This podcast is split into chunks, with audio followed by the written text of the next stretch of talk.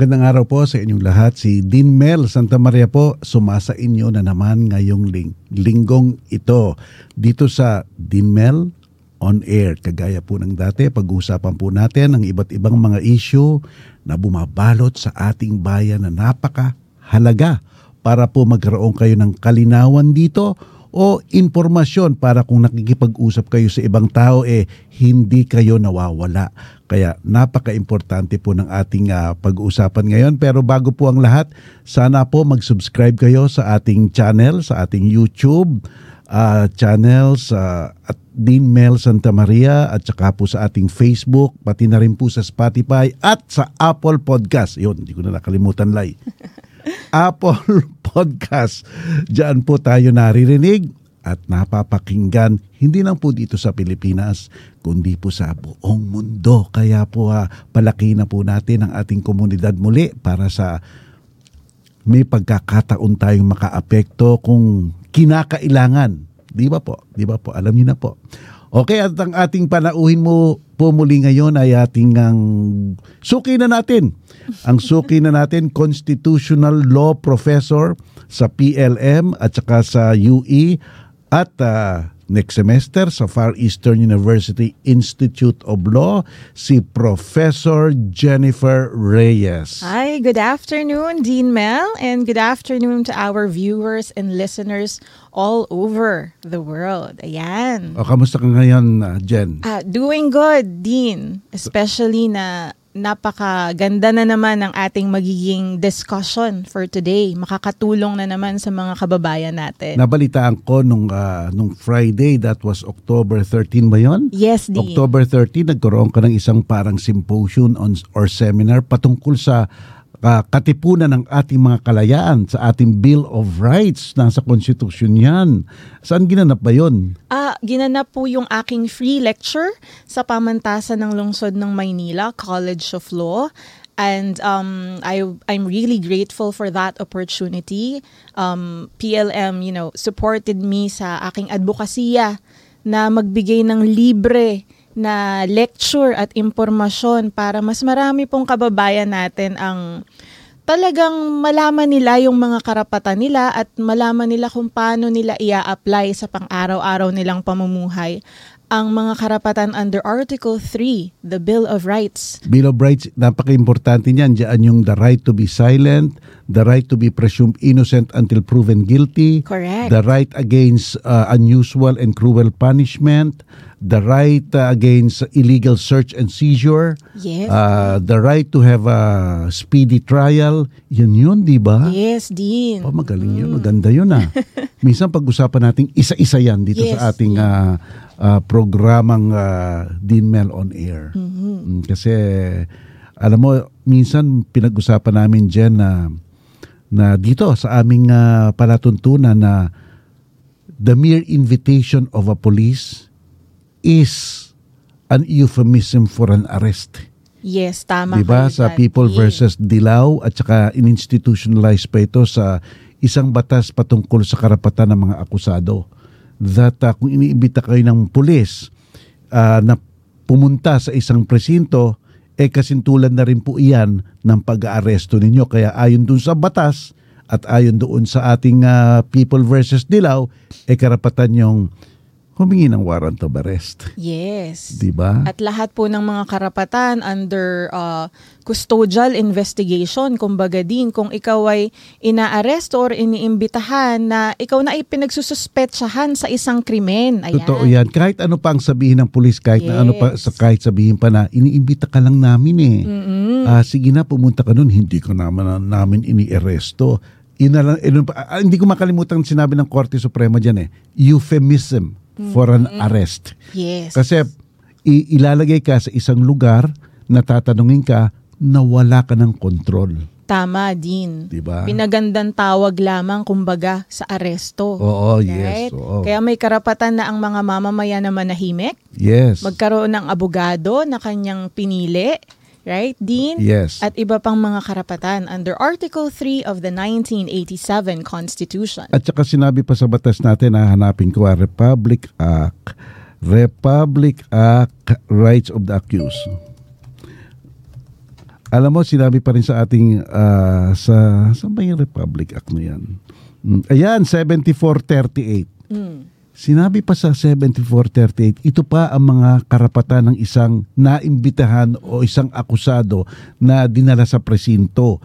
Ito, ang ganda eh, ang ganda eh. Ah, Minsan nga eh, pwede siya magparty doon actually eh. Mhm. Kasi sabi, karapatan niyang makasama, karapatan niyang hindi mag-isa. Yes. Sabi doon, no, ito ha, ah, any person, mm, ito, any, extra, ah, any person, any person in custody shall have the right to have in, have his parents, elder brothers, sisters, his spouse, muni, meron pa nga ditong ministro, priest, Yes. doktor. Kita? Abogado niya. Mm. Abogado, lalong-lalo na. Pwede pala siyang mag-birthday party. Kumbaga, Oo, dapat hindi siya hindi siya masyadong iniiwan doon. mm, may karapatan siya. Oo. na- Oy, tapos ito pa, sabi dito sa Republic Act na to, custodial investigation shall include the practice of issuing an invitation. Invitation. Quote Yan. unquote. Batas na pala talaga. Mm, da- ah, para malaman talaga ng mga kababayan natin, din tama yan na Oo. pag inimbitahan kayo, may karapatan kayo na i-assert or i-invoke ang inyong mga rights under Article 3. Oh, yes. Huwag niyo pong kakalimutan yan. At politely refuse. yes. Kung walang warrant of arrest. Politely po ha, politely. Politely. Alam niyo maganda, ku, ipaserox niyo po, ito, sasabihin ko sa inyo, itong Republic Acts number 7438. Ayan. Ayan. Republic Act number 7438. Kasi po, basta't pa-xerox mo yan, Jen, pwede isang papel lang yan eh. Itiklop nyo, ligay nyo sa iyong pitaka para kung kung sila iimbitahan, pakikita nyo sa pulis. Mamang pulis, o ito nakaligay dito o kasama to sa Yes. dapat sa may warrant of arrest. Dapat laging nasa wallet niyo yan, nasa bag niyo. Tama. 'di ba? Mm. Kita mo ang ganda no, ang gandang information yan sa ating mga Tama, kababayan. di napapanahon talaga at naa-apply. Oo.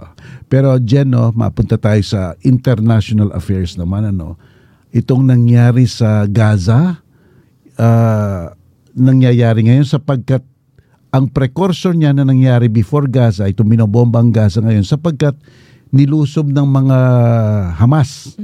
Hamas ang isang lugar sa Israel, may mga nagko-concert pa at ang Yes. daming pinatay at humigit kumulang na 1,200 o from 800 to 1,200 ang pumatay, pinatay, pinatay in cold blood. Massacre talaga. That is, it's so unfortunate, right? It's Yes. so sad to see.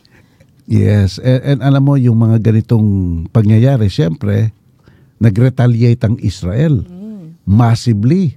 Araw-araw binobomba ang Gaza at sinasabi nila, yung mga tao nga daw doon sa city, eh lumikas na. Lumikas sa southern portion ng Gaza sapagkat nagwa-warning sila, eh talagang bobombahin nila. Pero in the process also, madaming mga civilian na mga namamatay. Especially children. Those, Especially uh, you know, children. um, unfortunate children na ah, kaya yung mga kababayan din po natin no na nandoon sa mga bansang yon ah, extra ingat po sana at sana po ay ah, nasa mabuti kayong kalagayan. Meron na nga namatay na isang nurse. Mm, yes. Nabalitaan mo yon? Yes, Di. Nakasama niya yung inaalagaan niya, Pilipina, pero hindi niya iniwanan, pinasok yung tahanan ng mga Hamas at binaril silang dalawa. yes. 'Di ba? Kaya may mga na, na biktima na pong pili, mga Pilipino doon.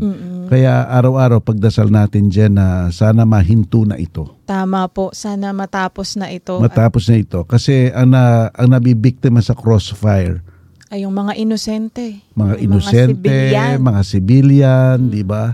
At, at ang, nakikita ko sa CNN, sa BBC, sa Al Jazeera, grabe talaga. Grabe talaga. Kaawa-awa po talaga. Minsan ayoko nang panoorin eh kasi nakaka, nakakalungkot at ah, hindi mo malaman kung ano na nangyayari talaga sa mundo. May, merong gera sa Ukraine, may gera sa Middle East ngayon, di ba?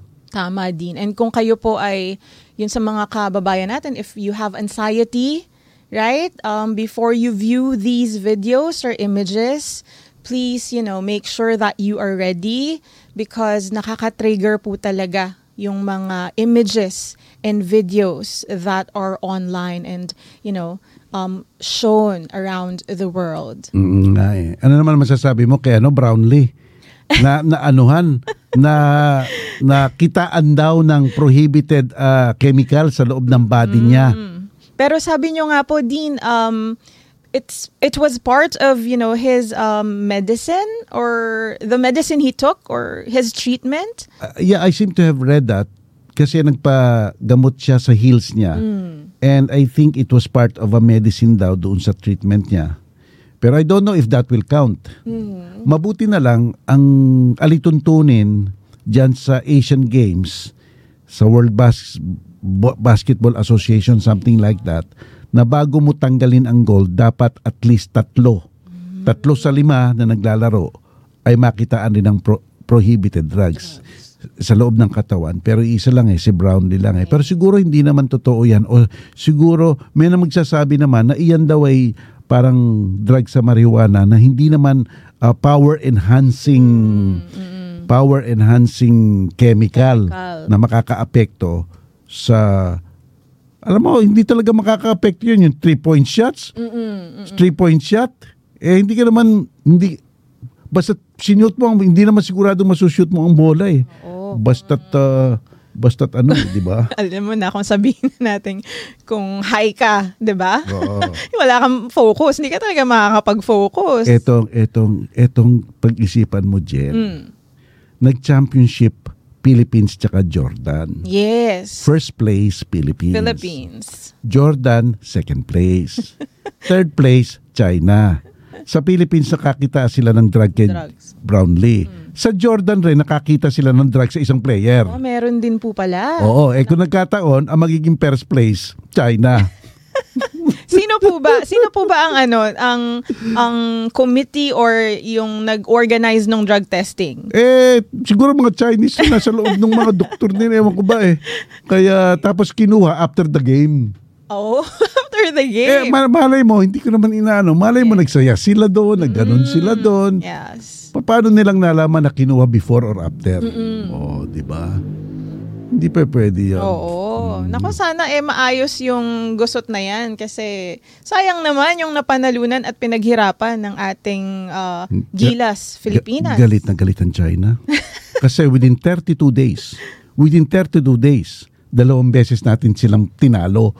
Isa sa world sa world dito sa Pilipinas, yung FIBA World at pangalawa doon sa China, ang sakit pa, lamang sila ng 20 points. Lumamang tayo nung n- nung last mga last seconds Oo. ng 1 point.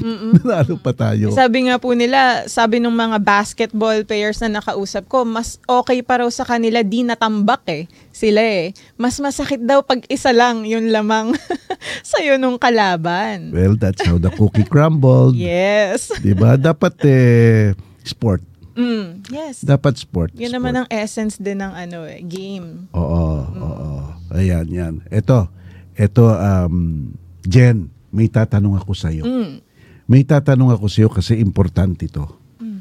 Tatanong ko sa'yo kung bakit hindi ginawang special holiday of obligation ang February 25 na alam mo naman iyon ang commemoration ng ah, People Power Revolution na kung saan lumikas dito si dating President Marcos na ayon sa Supreme Court ay isang diktador.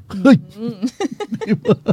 Hindi, para malinaw lang ha. Yes. Hindi natin iniimbento-imbento yung mga mga katagang yan, di ba? Sabi ng Supreme Court sa Manglapus at sabi ng Supreme Court dun sa COCOFED that Marcos is a dictator and his regime is a dictatorship. O, ano masasabi mo dyan? Di, Well, um, Mm. yes. Uh, the the argument or the defense rather ng uh, palasyo ayon sa mga nabasa ko po din ng mga articles Ah, ah, ah, ah. ay um, kaya raw po nila hindi na isinama yung um, People Power Revolution February anniversary. 25. Oo, bakit? Yes, February 25. Is because um, it only has a minimal socio-economic impact daw. Dahil linggo naman daw po yun, wala naman daw pong nagtatrabaho pag linggo. I mean, wala raw pasok. So, hindi raw masyadong mararamdaman ng mga Mm. uh, mamamayan. Mm. But, well, in my opinion, um, yung paggunita po kasi sa People Power Revolution, hindi lang naman po yun ang essence na kumbaga maging holiday, 'di ba? Kung may pasok man or wala, right? Um it is a commemoration of a historic event na nakilala ang Pilipinas actually sa buong mundo because it was a bloodless revolution, right? It was a peaceful um, revolution. So, um, kahit maganda po ang intensyon, again, hindi natin maiaalis sa ating mga kababayan na mag-isip, syempre, na bakit naman sa lahat pa ng holidays, eh, yun pa ang napiling um, alisin. Although the president, of course, has discretion kasi din eh to um, declare a certain day a holiday. Wala talagang batas na nagtatakda kung uh, i-declare mo uh, na holiday ang isang event uh, unless may mga iba tayong uh, events like yung um, Ninoy Aquino Day, there's a law. Re- Republic Act number 2956 and yung December 8, Feast of the Immaculate Conception of Mary mandated by Republic Act number 10966. But for me, para good shot, kumbaga, tayo sa mga tao, it's, it's time to make a law na rin para fix na itong pagse-celebrate ng People Power Anniversary. That's just, you know, my opinion. Ako, opinion ko, opinion ko, Professor Jenny, palpak yun. palpak yun. I mean, while you have, may have a discretion, you must use it uh, meaningfully and usefully. May tradisyon na iyan eh. Since Yes. 1986, ang dahil na ilang dekada na ang dalawang dekada, tatlong dekada na parati nating ginugunita iyan. Eh tapos kasi kasi ano walang socio-economic impact, Impact. kasi bumatak nam naman daw sa sa, sa Sunday.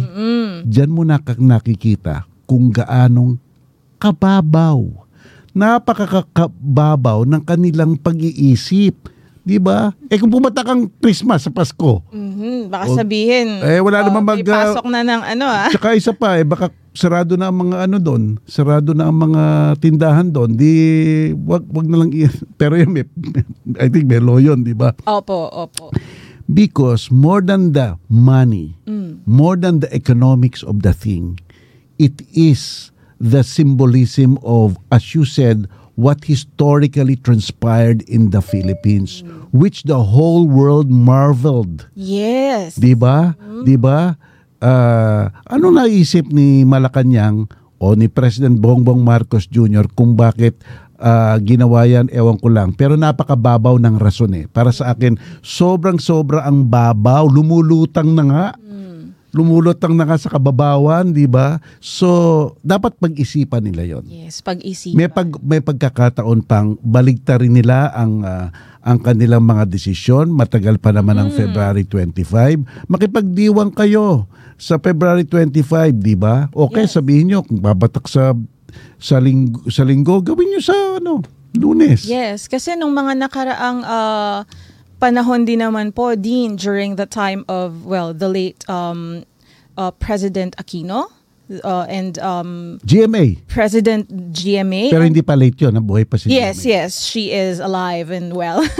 and uh, even uh, President Duterte, during his time or tenure, kahit nag-fall on a Sunday yung February 25, uh, i-declare niya pa rin a special non-working holiday. Kita mo yun, kita mo. It's the symbolism also of the gesture. Yes. It's not it's not even the symbolism of the day, but the symbolism of the gesture of the president. Tama. 'Di ba? Kung sinasabi niyang uh, he is for unity, eh it doesn't show. It doesn't show. Kaya may pag may pagkakataon pa. Kaya nga sinasabi natin to diyan eh. May pagkakataon pa sa Malacanang diyan sa may Pasig diyan na baguhin niyo ang inyong mga pag-iisip, laliman niyo ang inyong pag-uunawa at saka i Isang araw lang naman eh. Ano ba yan? Mm, may time pa po and uh, the ano kumbaga the magnitude of the significance of the event. Hindi natin basta-basta ma- ibubura, 'di ba, sa kasaysayan ng Pilipinas. Ito, ito ang possibility. Hindi nila ginawang special working holiday. Eh kung nagkataon, kung nagkataon lang dyan, nung araw na yon, kahit na linggo, kahit na hindi special working holiday, there is a there is a massive show of uh, remembrance and Yes. commemoration by millions of Filipino. Ano anong pagmumuka nila? Nakakahiya. True. And uh, just to, you know, accentuate po yung importance ng event na yun, no? Kasi sa ating uh, legal philosophy, kumbaga, may tinatawag tayong historical approach eh. uh, School of Jurisprudence na sabi nila kung gusto mong maintindihan ng isang legal institution, kailangan mong pag-aralan ng history nito. And kaya nga po na nagawa ang 1987 Constitution dahil sa mga nangyari noong panahon na iyon uh, because of those two decades na, na syempre may mga abuso na naranasan yung mga kababayan natin Napakaganda nung nangyari sa 1987 Constitution. Naglagay ng mga safeguards Yeah. yung ating mga um, constitutional committee members. Nandyan ang in-expand ang judicial review ng Korte Suprema. Hindi Correct. po ba? Oo, oo. Nagkaroon ng Commission on Human Rights dahil dyan. Nag-expand din ang Bill of Rights under Article 3 na bigyan ng maraming karapatan ng mamamayan against undue interference of the state. So, napaka, tama po kayo, very symbolic, very significant. Yes. So- alam mo ha, Jen, baka sinasabi naman ng mga tao yung binanggit mo may pag-aabuso nung araw. Eh, yung mga kapritsyo mo lang sinasabi mo lang yan. Kasi bias ka or something like that. Pero yun ay masyado nang documented officially sa ating sa ating ah, sa ating bayan, no? Yes. Itong Republic Act number 10368. Ito yung Republic Act ulit ah, 10368. uh, otherwise known as the Human Rights Victims Reparation and Recognition Act of 2013. Itong sinasabi ha, sinasabi. Jen, Yes, mo. Dean. Ayan.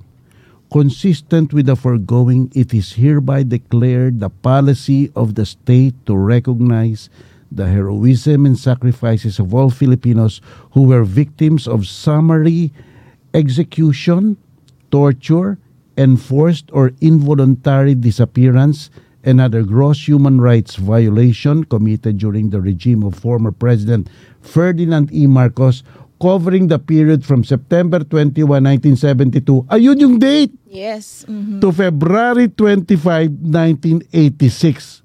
So it's a declared national policy, Policy. recognizing those facts and commemorating them. And it's public knowledge, right? Yes, judicial Hindi notice po na nga yan eh. Yes, hindi po natin iniimbento itong mga ito. At kung nakagawa Judicial notice na yan. at kung nakagawa ang ating legislature na pinirmahan ng presidente noon ng isang Republic Act number 10368, ibig sabihin evidence-based yan. yes. Kasi bago sila nagbalangkas niyan, Ay pinag-isipan niya ng ating mga mambabatas. pinag-isipan niya ng ating Oo. manbabatas at saka merong mga historical evidence dyan. Yes. At isa pa, sino nga ba? O, oh, kita mo, it was approved by the Senate. And it was approved by the Senate. Wala mo kung sino yung Senate President noon. Baka magkamali pa ako din eh. O sige, sasabihin Sige, ko na sa'yo. Sino? Si Juan Ponce Enrile. Oh, okay. Tapos Speaker of the House of immortal. Representatives. Yes. Speaker of the House is Feliciano Belmonte Jr. This si Juan Ponce Enrile was precisely in, within the administration of President Marcos Sr.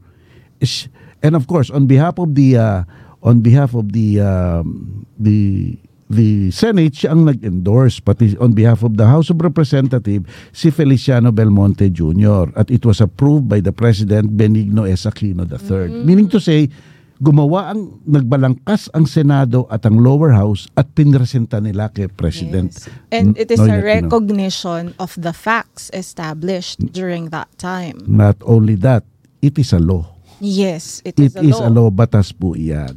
So, sana man lamang si, yung mga tao dyan sa Malacanang, nabasa ito.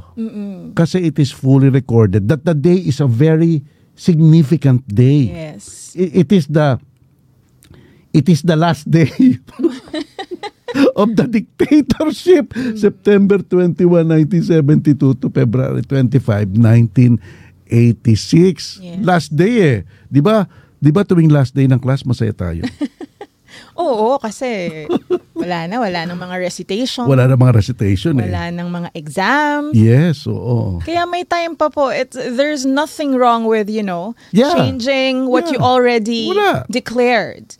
Right? yes total And naman eh it will- discretion niya eh Mm, and it will actually show the people that you are really, um, you know, open to suggestions. Correct. At yu- Diba? unity ang kanyang mind. Yes, Unity. Kasi unity. siyempre Marcos Aquino yan eh. Marcos tsaka Aquino. So, so yan. Let's hope po na Let's hope na palitan. mapag-isipan pa. I- Mm, i- may ilang verd- pa. verdict ba natin yan? Verdict. that is our official verdict. We hope that it your decision will change. Yes. Wala naman pong masama doon. Because your deci- well, ako na, this is now my personal leg- basis for that change. Because yung de- yung yung yung resin- rason niyo PAL PAL palpak. Pal, palpak P A L P A K. Palpak. Hindi makapagsalita si Jen. Oh. oh, ayan. There you are. So yan, yan ang February 25. 25. Mm. Pero din, ah dun lang sa ano, kasi may mga nababasa din ako mga nagko-comment. Parang hindi lang din natin may iwasan. Kasi parang may mga nagsasabi ngayon na eto ano ah, opinion ng mga tao. Pero Okay, syempre, okay. I somehow believe na ano. Kasi parang historical revisionism is on its way na daw. Una, tinanggal yung diktadoryang Marcos sa Oh. lahat ng curriculum ng DepEd. Oo nga, no, no. Ta- Tapos at ngayon, least may it- plano, at least may planong ganun. Oo. Pangalawa, ito parang nililesen na yung pag pagpapaalala sa mga tao na nangyari to. Oo, sunod-sunod na. Mm. Eh, tata, eh ano na daw eh, papalitan na yung ano, pangalan ng Ninoy, Ninoy Aquino Airport. Ano pong ipapalit na bagong name, Dean? Ah, ah, Philippines Annoyance Airport. It's an annoying airport Akala because ko of po, the ah, travel restrictions. Anxiety Airport. oh, pili, ano? Oh, Manila Anxiety Airport Manila na. Anxiety Airport na yung ah, yung um, travel tax, yung aircon, dun mo pa mararanasan sa ibang bansa. Hindi mo mararanasan sa airport dito. Teka, di ba meron rin nag-suggest ang Pilipinas palitan ng pangalang Maharlika? Meron yan. Meron yan. Maharlika. Palitan daw ang ano, pangalan ng Pilipinas ng Maharlika. Ako, marami pa po tayong mas kailangang i-prioritize, ha? Totoo yan. Kung ano- totoo. Before mga po tayo magpalit ng mga pangalan, i-prioritize po natin yung mga dapat i-prioritize. Ano pa nga yata before Yung gusto mga- mga... palitan yung last line ng la- lu- lupang hinira. Ano, ano, ano? Ah, Ang mamatay ng... oh, dapat yun po yung last line. Na. Oh. Pero sige, research natin yan kung ano yung propose Ano na kaya yung line. propose nila? Nako. oo, oo, oo. Grabe Oo. no, um, Attorney Jenny, no? Like yung sinasabi mo, madaming kailangan i-prioritize. Tama po eh. Yun exactly yung mga points namin recently dito. Simula nung nag-start yung sa immigration, there are bigger things to Mm-mm. give focus to. Bakit Tama. yung mga things like Totoo. Yes, unahin po natin yung kumakalam na sikmura ng mga kababayan natin, 'di ba? Unahin po Mm. nating paluwagin yung buhay ng mga mahihirap. Ayan, yan po ang suggestion lamang po namin ito. Tama. Dahil ito po yung nakikita namin as ordinary people na nakikita po namin ah, sa araw-araw na lumalabas kami ng aming mga bahay. Talaga pong naghihikahos ang ating mga kababayan and kailangan-kailangan nila ng tulong. So, Tama. makakapaghintay po yan yung mga change of names ng mga Kalye. kung ano pong gustong i-change. Makakapaghintay po yan. Unahin po natin ang ating mga mamamayan. Oo, totoo yan. Totoo yan. Maharlika. Maharlika. May maharlika pan pa. Yes, nako, ayan, mainit na mainit pa rin yan. Di Yes, Maharlika Investment Fund. Alam mo ba kamakailan na balita natin, may mga picture-picture pa nga sila. Na um, ang DBP at saka ang PNB ay, Ah, Land Bank po. ah hindi, yeah, yeah, Land Bank, hindi pala PNB. Ang DBP at uh, Land Bank ay nagbigay na ng 50 billion 50 billion ang ano ang Land Bank nagbigay ng 50 50 billion billion contribution pesos. at ang DBP 25 billion contribution Correct, sa Maharlika Fund na yan Yes. na nung umpisang umpisa pa eh para sa akin walang kakwenta-kwentang batas. Mm, Alam mo ba, sapagkat binigyan nila ng 50 billion, ano nangyari sa Land Bank? Nawalan sila ng 50 billion. Yes. Anong nangyari sa DBP? Nawalan sila ng 50, 25 billion. Billion. Eh, ano bang Land Bank? Sino ba ang mga kliyente nila? Mm-hmm. Di ba ang mga kliyente nila ang mga magsasaka, mangingisda, at ang mga mali, ah, at ang mga ganong pangkaraniwang mga tao, doon sila Correct. nagpapautang. Eh baka kulangin ang pera ngayon na mapautang dito sa ating mga magsasaka na para ibili ng abono sa ating mga mangingisda na bili ng kanilang mga fishing net. Di ba?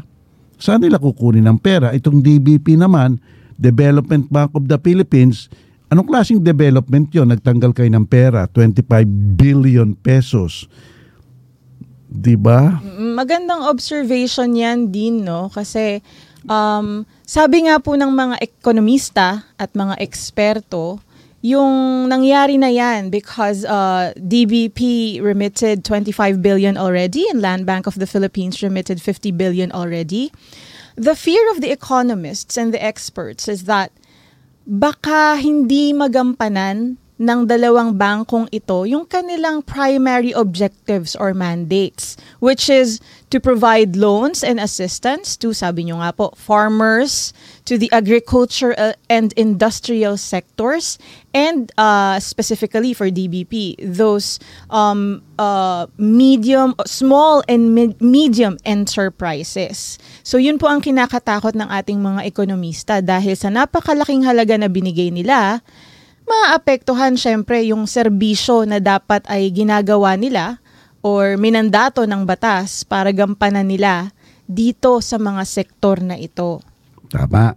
At saka anong ba repercussion yan? Yes. Humingi sila ngayon sa Central Bank, sa Bangko Sentral ng Pilipinas na ibabaan ang capital requirement nila na tinatakda ng regulasyon ng Central Bank. Kasi bawat ang mga bangko may capital requirement dapat na i-contribute sa Central Bank o i-deposit. Eh gusto nilang magpa-excuse muna doon, magpa pa-waive muna ata doon doon sa capital requirement kasi nga ang sabi nga dito ayon dito sa inquirer.net ha, October October 15 ba to? Michael De Jesus President and Chief Executive of DBP told the Inquirer that both banks requested for regulatory relief from the BSP tingnan mo to as a preemptive measure Yes. sila rin kinakabahan Mm, So uh, they know they know That- exactly their capital adequacy ratio might not be compliant with the requirements of the Bangko Sentral ng Pilipinas Correct. because of what happened. ang chain reaction yan. Kung kung sinabi naman ng central bank, okay, waive kayo o suspended o wag muna. Eh ang Bangko Sentral naman ang nagkulang. Eh ang Bangko Sentral rin nagpapautang. Yes. 'Di ba sa mga malalaking mga iba pang mga bangko. Sila ang nagli-liquidate, nagiging konserbator ng ibang mga bangko. Kaya chain reaction yon. Kaya gipit na gipit. Talagang hinahatak, hinatak. Yung Maharlika bill na yan, talagang nagpuput ng sukdulang pressure sa Tama. ating economy sapagkat hu- humuthot ng ah, ang laking pera eh, 50 Yes. billion eh.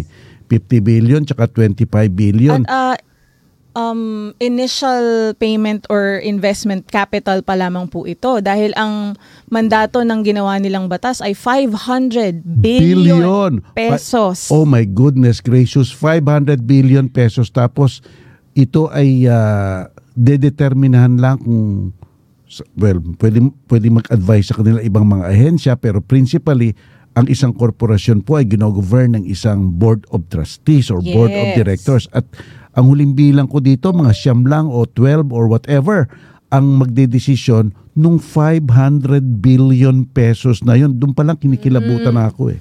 Di ba kayo kinikilabutan doon? Di ba? Ang laki-laking salapi, ang laki-laking pera, iiwan mo sa ganun ka, sa decision ng what? 10, Nine. 11, 12, 9 people? Nine people. Yung pong tinatawag nilang Maharlika Investment Corporation. right? Maharlika Investment Corporation. And theoretically, theoretically, ang budget ng, ah, ng Pilipinas, theoretically, ha, theoretically, at the least, dapat pinagbab merong leeway ng pagdidebate dun eh. Dapat dinedebate yun, di ba? Bakit ganito? Napunta sa iyo yan, napunta sa iyo, napunta sa yan. Ang kinakatakot ko dyan, yung board of trustees na yan, hindi ko naman sila dinidemin, ano, pero the possibility is there. ah. Wala naman nakakakita sa kanilang mga desisyon eh. Yes. Di ba? Nasa loob lang sila ng isang conference room at mag-uusap-usap sila kung kanino nila ibibigay yung o hindi ibibigay, ipapa-invest ko no o hindi ko no o ipapa-invest yung 500 billion pesos. Pwede nilang i-invest sa real estate, bonds, uh, securities, at pwede rin silang magpautang sa specific individuals or entities. Iyan pa ang isang ano eh na nang lilihis eh Ma- Maharlika Investment Fund. Pero pwede pala sila magpautang. Yes. Kasi pwede sila mag-issue ng bonds. 'Di ba yung bonds parang promissory note 'yon? So iyon ang problema doon. Opo. At yung observation ko lang naman po dun sa uh, composition ng Maharlika Investment um, Corporation, no? Yung Oo. parang pinaka board of directors, Yes. kumbaga. Ito yung investment body na mag-govern at mag-organize kung, kung paano gagastusin yung Maharlika Investment Fund. Ah, lahat po kasi ng mga directors, aside from, of course, those um, ex-officio officers, Secretary of Finance, the President and CEO of DBP and Land Bank of the Philippines, the rest din po ay appointed ng presidente. So, In effect, kamukha ng DBP, appointed rin siya ng presidente. Kaya lang ex-officio lang nga. yes. Pero previously na-appoint na siya ng presidente. Opo. Diba? Kumbaga, mm, naghahanap lang ako ng ating pri- uh, principle of, you know, checks and balances. Kumbaga, under our constitutional law. Dahil, syempre, paano natin ba magagarantiya that, you know, these funds are spent um, judiciously, right? Correct, correct. Tama, tama. Talagang ano, ah, yan, susubaybayan dapat natin yan, no? Ah, sa kung anong gagawin talaga niya. Ang problema dyan, Jen, ah, ang problema dyan, problema, may confidentiality eh. Yung mga report nila sa ano, 'di ba, sa sa sa tawag mo dito sa sa sa oversight committee ng Congress. Yes. So ang default mode is confidentiality. Eh, Yun, ang yung po nakaka- ba ano. yung nakalagay sa batas na ito, RA 11954? Yes, hinahanap Sa ko. Section 39. Yun. Yun, ayan. A- ano yung section 39 Ah, nun? ang sabi po ng Section 39 ay all documents of the Maharlika Investment Fund and Maharlika Investments Corporation shall be available and accessible to the public as may be allowed by law. Okay, yan na naman yung as may be allowed by law, kamukha ng political dynasty. Di ba yung political dynasty as may be provided by law? Since wala pa daw law, so may political dynasty pa. Eh yan, pwede nilang gamitin. Since wala pang law, eh wala pang accessibility. Yes, baka po maging alam nyo na, maging way para ma-invoke itong sinasabi na, oh, kailangan pa ng legislation. Kailangan pa ng batas Oo. before ma-disclose sa publiko ang mga reports ng MIF. It will be in, con- well, in my opinion, in my humble opinion po, it will contravene Article 3, Section 7 of the 1987 Constitution, which guarantees that the right of the people to information on matters of public concern shall be recognized. Kaya nga, eh, meron pa isang provision dyan na ano eh, na tungkol sa confidentiality sa oversight. Nandiyan sa, ah, hinahanap ko nga yung article ko sa Rappler eh. Pero, Yes. yun. yun. Ano naman po yung comment nyo din kasi um, ayon po sa Section 21, letter S nung Maharlika Investment Fund ay um, sige, basahin ko lang po ah, Sige, para sige. malaman ng ating mga kababayan. Um, the the board of directors um, can perform other functions, duties, and responsibilities necessary, related, and incidental to the performance of the above mentioned powers and functions. Yung Okay. word na incidental din. Correct. Alam mo, sa pangkaraniwang batas, meron tayong kulatinyang panghuli na sinasabi all other duties assi- may be assigned to this person. Pero this Maharlika law is different. It's a different banana because it talks about money. Money of the public. It should not be expansive. It should be restrictive.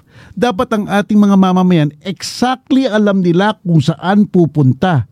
Eh yung incidental na yon doon nagkakalabuan. Yes. Ano ba sa kanila ang incidental? Iyan ang punto doon. So very expansive, 'di ba? Very expansive ang power imbis na restrictive kasi kailangan po restrictive dahil pera ng bayan ng 500 billion pesos. 'Di ba? Ayan oh. To perform other function, duties, and responsibilities Ayan. necessary, related, and incidental to the performance of their function. Ayos na si Nicanor. Approve. Sana po eh ano i-delineate natin yung boundaries ng incidental powers. Correct, Right? correct. Totoo yan. Ako nga para sa akin, para sa akin lang dyan, burahin na yan. Kasi yun nga eh, dapat restrictive. Tama. Dapat Kailangan kino- specific, limited lang talaga. Kinokontrol natin sila. Ito lang ang power nyo, period. Ito lang, wala nang co- in connection with, incidental to, wala na kasi 500 billion yan. Yes, na Pera ng bayan yan. ang may-ari. Public funds. Oo, ay kung sabihin nila yung ating ah, yung ating palaureate diyan eh incidental to the ah, to the ano PR for ah, for the investors to come in. Parang yung confidential funds lang din, no? Na Oo. confidential. Kaya it's a very, you know, it's a broad term, it's a very Correct. general term. Exacto. Ay, um, ah, ano ko lang din. Bakit mahilig sila diyan? Sa confidential, incidental, ah, necessary, incident. Mahilig sila doon sa patago. Hindi ko alam din ako. Pero ah, gusto ko lang, i- I think kailangan nating i-congratulate yung taong bayan. Bakit? Kasi Bakit? 'di ba yung may recent development po sa confidential funds na Ah. inalis na. Oo, I mean, oo. ni-realign Oo. yung mga confidential funds na dapat originally sa mga certain agencies ay ni-realign na sa mga agencies which are really um you know um made for national security purposes like Ah, the Philippine. Coast Guard. So because of the public clamor for transparency, ayan, taong bayan ang panalo dyan dahil Tama. naging vigilant po kayo at nagtanong kayo uh, and you you held our officers accountable. Oo. oo. Nagkaroon ng pagbabago, 'di ba? Talagang nabantayan yung itong mga Mm. pondo na ito. So congratulations sa inyong mga mamamayan na vigilant talaga Correct, correct. and who closely monitor um you know public funds. Totoo yan. Eksakto, di ba? Eh, kaya napakaganda basta't nagsasalita ka. Yes. Mm. Nagbabatikos ka. Kumbaga, na- nagpupuna ka. Oo, you are curious. You Curious. just want to be informed at gusto mo lang mapaliwanagan. Ayan. Si. Kumbaga sa Espanyol, tengo curiosidad. Ay, Tengo curiosidad por por uh, por situaciones ay nako. de Dr. Jose Rizal. de corruption. Ay. pero pero yun, no? pero pero grabe no, pero mabuti naka Yes. merong merong ano, merong um, may epekto. may epekto, kumbaga, Mm. may development na nangyari. Napakagandang naging development po. No? Totoo yan, totoo. Pero yan. syempre, kailangan i-ano pa din. I-make sure pa din na these funds are properly spent. Correct, oo. Mm. Yan, yan, yan. Kaya nga eh, kaya nga eh. So, well, we have to be very, very, uh, very, very um, observant dito. Diba? Yes. Kung, ito pa, isang, isang tanong, isa pang issue natin to, Jen. Nakuha mo na ba yung ano mo? Yung national ID mo? Sa sa kasamaang palad din, ng- until now, wala pa po. Ayan. wala Naging issue, yung- ang laki ng budget dyan. Ang laki ng budget. I think NEDA will take care of it and then Mm. the Philip PSA will uh, do the, implement it or something Yes. like that. Nagpunta pa nga ako sa isang mall dun eh. Kasi nagligay pa sila ng ano doon, ng uh, parang pilot, Mm. pilot registration sa mga malls. Nagpunta ako doon para magpakuha ng picture, para magtamtam ganon. Tapos yan, ako sabi ko natapos. Although I'm against it ah, pero since it's the law, alam mo naman tayo mga Yes. abogado, even if we are against it, it's the law, eh, we have to follow the law. So, I was expecting na makukuha ko yan in what? In one month, two months, three months? Hanggang ngayon, wala pa, Jen. Nako, ilang ano taon nangyari na, na, yun? Ilang taon na po. Naabutan na nga ng hacking ang PSA.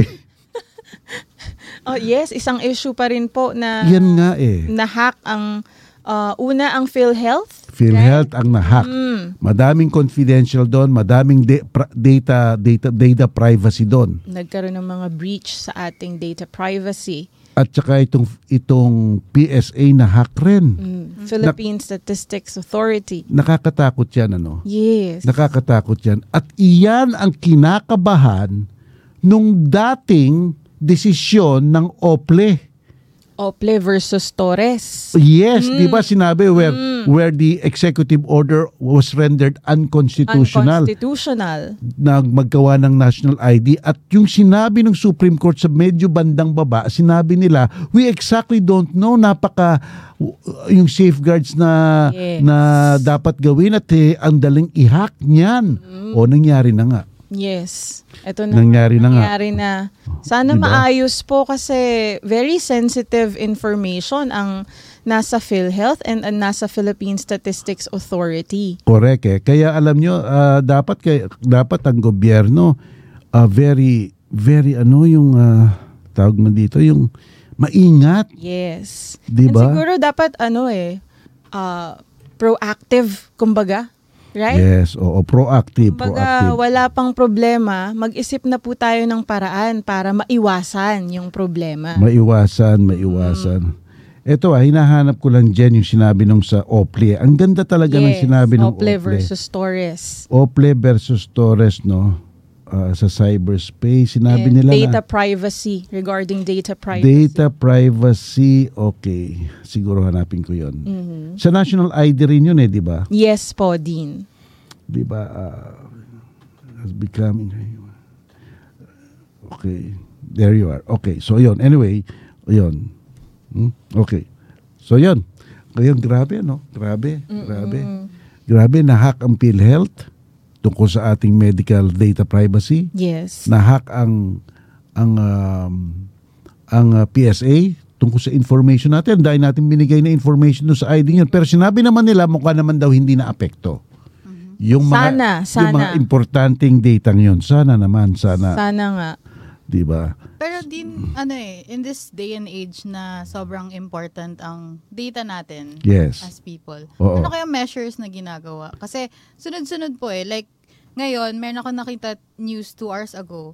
Meron na naman daw House of Representatives website. No, ano yung nangyari? Meron na naman daw unauthorized access. Naku. Nangyari. Okay. So, ano ba yan? hindi na parang iniisa-isa ang lahat ng mga government agencies. Oo And nga eh. Lahat naman sila, for sure, merong hawak na mga um, information that are confidential. Yes. Again, confidential. Our word of the year. Yes, our word of the year. Confidential. Oo, nakak... Ah, ito ah, ito. The potential for misuse of the data to be gathered cannot be underplayed. Yan ang mga sinasabi ng OPLE eh, daw. Di ba? O, yan. Reservoir of personal data constitutes a covert. Ano ba yung sina covert? Madami dito sinabing OPLE ay but. Ito.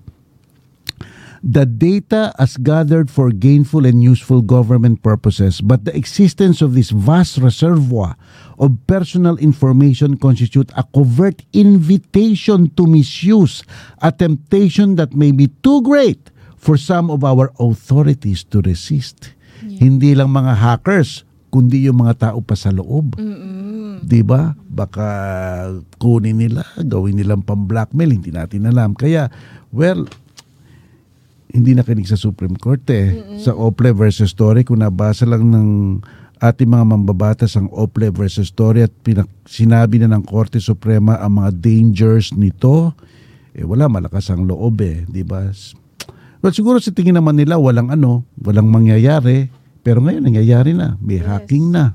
Tama. And very sensitive, lalo na yung personal information. Kasi Kaya nga eh. Kaya nga po 'di ba, nagkaroon na rin ng batas regarding the mandatory SIM registration, right? Yes, totoo. Because you know, they want to prevent crimes or the unauthorized use of identities of individuals. Yes. So oo. kung ito po ang nangyari, well, it will render the purpose of the, that said law nugatory or illusory, 'di ba? Kasi nangyari din, nag-leak din yung information, sensitive information ng isang government agency. Okay, yes. Mm. Anong pinoprove nito? Nahack sila. Inept. Inept, di ba? I mean, we we must hold the government to high standards. Kaya kayo nahan dyan, si- kasi ang sinasabi ninyo, magaling kayo. Na kayo mga katangi-tanging tao makakapag-manage ng sitwasyon nyo dyan. Kung kayo ay nagpaka, nagpa-elect, sinasabi nyo, ako mag- mas magaling sa lahat, ako ang mangangasiwa ng bayan, ako ang inyong iboto, kaya, kaya gawin ninyo.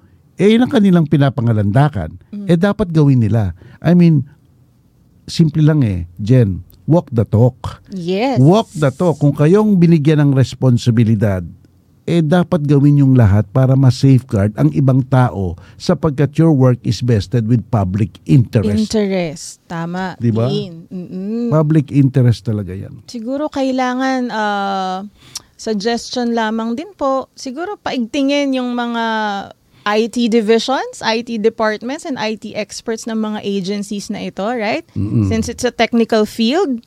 So, yeah, para mas uh, mabantayan yung information and details ng bawat uh, mamamayan. Kaya nga eh. Kaya Pero nga eh. ang ang question kasi doon yung mga ina-attack ngayon, yung mga ah, yung mga government agencies na na nagkakaroon ng cyber attacks. Again, these are government agencies. Agencies. Hindi ba dapat ayun nga, katulad na na-mention kanina, maraming mga confidential information na nandyan eh. At ah, hindi ba dapat sobrang tinde ng cybersecurity na ina-apply nila dun Mm. sa Yes. sa sa sa sa storage ng information para hindi ma basta-basta mata kasi uh, for the past few days, few weeks, ilang government agencies na yung na na victim nung attack. Mhm. So ganun ba kadali ma-penetrate Mhm. yung yung um, yung mga Yeah. mga government agencies Websites. natin, yung mga Mhm. websites, 'di ba? Kasi hindi lang basta information na kukuha, eh, personal information ng mga tao. Mhm. Technically parang nagkakaroon sila ng access sa lahat ng tao sa buong Pilipinas. Yes. Mhm. Alam mo, iyan ang magandang tanong sa kanila. Sa kadami-daming pera sa budget nyo, sige nga, sabihin nyo sa amin ng isang measure na ginawa nyo, at least nagkaroon kayo ng foresight na ginawa nyo na para sana ma-prevent ito. Gusto kong malaman yun eh, di ba? Di ba, kayong nahandyan mga tao, nakikita nyo nagkakaroon na tayo ng IT technology, de- developmental na ito, ito na ang wave of the future. Nag-isip ba kayo kung ano mga safeguards na dapat iligay nyo noon pa? O tayo'y parang reactive na lang tayo? React na lang tayo ng react ng react ng react sa mga nagawa ng damage. Damage has been done. Dapat maging proactive tayo. Diyan yung makikita yung foresight, creativity ng isang magaling na nangangasiwa. Eh, sige nga, dapat malaman natin, what have you done considering that it's public knowledge already that everything is being reduced to IT, Yes. to, da- to data, to internet, di ba? Everything is digital. already. Digital, what have you b- have you done to safeguard it? What was your foresight or were, or did you have any foresight at all? Pero et, ito naman din yung isang nakaka medyo nakakainis na comment nung ilang na- mga senators natin kasi ah, sa latest news natin tinanggal na yung mga confidential funds um, and kabilang sa mga tinanggal ng, co- ah, ng confidential funds is yung DICT. Mm, correct. And then now they're saying na dahil tinanggalan daw sila ng confidential funds na we weaken yung system nung ano parang Hindi ba makakawin Anong- ng... It-. Hindi naman kayo tinanggalan ng funds. Yes. Tinanggalan kayo nung confidential Yes. funds. Kita mo na yan, ah, Andrew, para mga fallacy eh. Para, para mga fallacy ang argument. Para lang makapagsalita ng isang rason, palpak pa. Di ba? Tama ka. Hindi naman kayo tinanggal ng funds. Tinanggal lang yung confidential, funds. funds. Di ba? Yes. Ano ba So, yan? Hindi in the pa, first hindi, place, mm. eh sorry, in Yeah, the first okay. place dapat perfe- preventive lahat ng Correct. Yes. Hindi katulad nung ngayon na nag sinabing nag-leak yung pra- yung PhilHealth data tsaka sila maglalabas ng isang system to check kung na-leak yung PhilHealth data mo. Kasi nag-release po sila ng yung National Privacy Commission nag-release sila ng website eh. So kung nag-leak yung website, anong ah, kung nag-leak yung PhilHealth data ko, anong gagawin ko? Oo. Diba? Meron pa bang way to get it back? For sure, wala na. 'Di ba? We don't know what these ransomware attackers did to our data apart from uploading it. Mm-mm. And just to remind po, no, ang kawawa dito, yung taong bayan. ang na-prejudice, ang na-jeopardize ang information ay kami, tayo, yung mga mamamayan. So, please, um, please do your jobs. Alam mo, gusto kong mapanood dito, Lai, Andrew, tsaka Jen, yung ano eh, sana meron silang tape nung tinatanong sila kung papaano yung i-justify yung budget nyo. Di ba? Doon natin malalaman. Doon ba sa pagsasalita nyo noon, nabanggit nyo na magkakaroon kami ng isang setup or network or arrangement na kapag makapagko-control ng ah, hacking because nga it's already the wave of the future. Meron kaya nagsalita ng ganon? or we will strengthen our um, IT system so that hacking will be prevented. Not only that, the concrete steps they have, they will, Yes. they should take. Set up this, set up that, set up this, set up that, engage this, engage that, engage this. Meron ba kayong sinabi doon nung ginajustify nyo ang budget? Kasi kung wala kayong sinabi doon o kung pakabyaw lang ang pagsabi nyo doon at generalization lang ang sabi nyo doon, kayo ang palpak. Yes. Ibig sabihin, ibig sabihin, hindi nyo naisip muna. Kaya binigyan lang kayo ng pangkaraniwang budget doon. Kasi hindi nyo ginastify ng maigi. O kaya, hindi nyo alam. O wala kayong sinabi. Di ba? May naalala tuloy ako dyan eh. Ano yun? May naalala ko sa isang politiko. Sabi sa politiko, eh, mm, may dalawang nag ano, nagbabatikos kay Presidente Bongbong Marcos Jr. Sabi nung isa, wala namang ginawang mabuti yan eh. Sabi naman ng isa, nako, wala namang ginawang masama yan eh. Walang ginawang mabuti, walang ginawang masama. Tapos may nag-referee sabi, tama na kayo, pareho kayong tama. Wala talagang ginawa. Tama po. Tabla, pero hindi. Eh, joke lang yun ha, Joke joke, ha. yun. O, dapat So, hindi ayan. onion skin ha. Yes. Dapat hindi thin skin ha. O, eh, tama naman yung nag-referee eh. Oo. Sabi, sa- sabi na nga, tama kayong dalawa. Walang ginawa. So ayan, another suggestion na naman po namin. Ayan, isang magandang priority. Uh, paigtingin or palakasin ang IT systems ng mga government agencies, especially those agencies which, um, you know, safe keep sensitive and personal information of, Yes. you know, the citizens. Ayan, pri- ayan, binibigyan po namin kayo ng suggestions. Consul- consultation po ito. Oo, libre po itong consultation. Alam mo, may babasa ka magtotroll dyan, Jen. Sasabihin, eh bakit hindi na lang ikaw? Ikaw ang maging ah, secretary of uh, ek-ek na yan. Ah, director of this one, secretary this one, director this one. Oh, yun. Ang masasabi ko lang naman dyan eh, ha? Sige po. Ay, akala ko sige po. ha? Pwede na rin. Hindi, ha? Hotdog? Ako sasabihin ko, yun lang pala eh. Kaya lang hindi naman ako i-appoint ng mataas eh. Ah. Oh, Pwede problema. naman kung, aba, kung ibibigay ang pribilehiyo. Up, okay, Tams. Oh. Why not? Yes, why not? Diba? Why not? Pero dun Eh. sa mga, yung mga hindi na dapat patulan na troll, ha? Hotdog. Ayun. Pero babalik lang po ako dun sa comment nung ano ng Mm, mga senators regarding nga dun sa pagtanggal ng funds dun sa DACP. Oh. Ang yun nga eh, parang so dahil tinanggal tinanggal yung confidential funds, ang yun nga ang argument nila is na weekend daw yung uh, yung defense against cyber Yes. criminals. So parang ang point naman dun is hindi naman namin sinabing hindi namin bibigyan ng funds yung ah, yung defense na gusto nyong gawin. Ang ang sinasabi lang is kailangan alam namin kung saan nyo siya gagastusin. Isa pa yun. oo. 'Di ba? Parang uh, nakalagay doon na for example, gagastos kayo sabihin natin uh, 300 billion para sa para protektahan lahat ng information ng government agencies, 'di ba? Alam namin kung saan nyo gagastusin. Yes. Correct. Protect yung Oo, ano. oo. Hindi yung biglang may 300 billion na Oo. blanco doon. Oo nga. 'di ba? Parang ah, yun yung ano eh k- kasi kung isisisi nyo doon sa pagtanggal sa confidential funds parang sino ba may kasalanan nun? Correct. Yes. Alam mo, yung, yung, yung mga ibang senador na yan, minsan para makapagsalita lang talaga.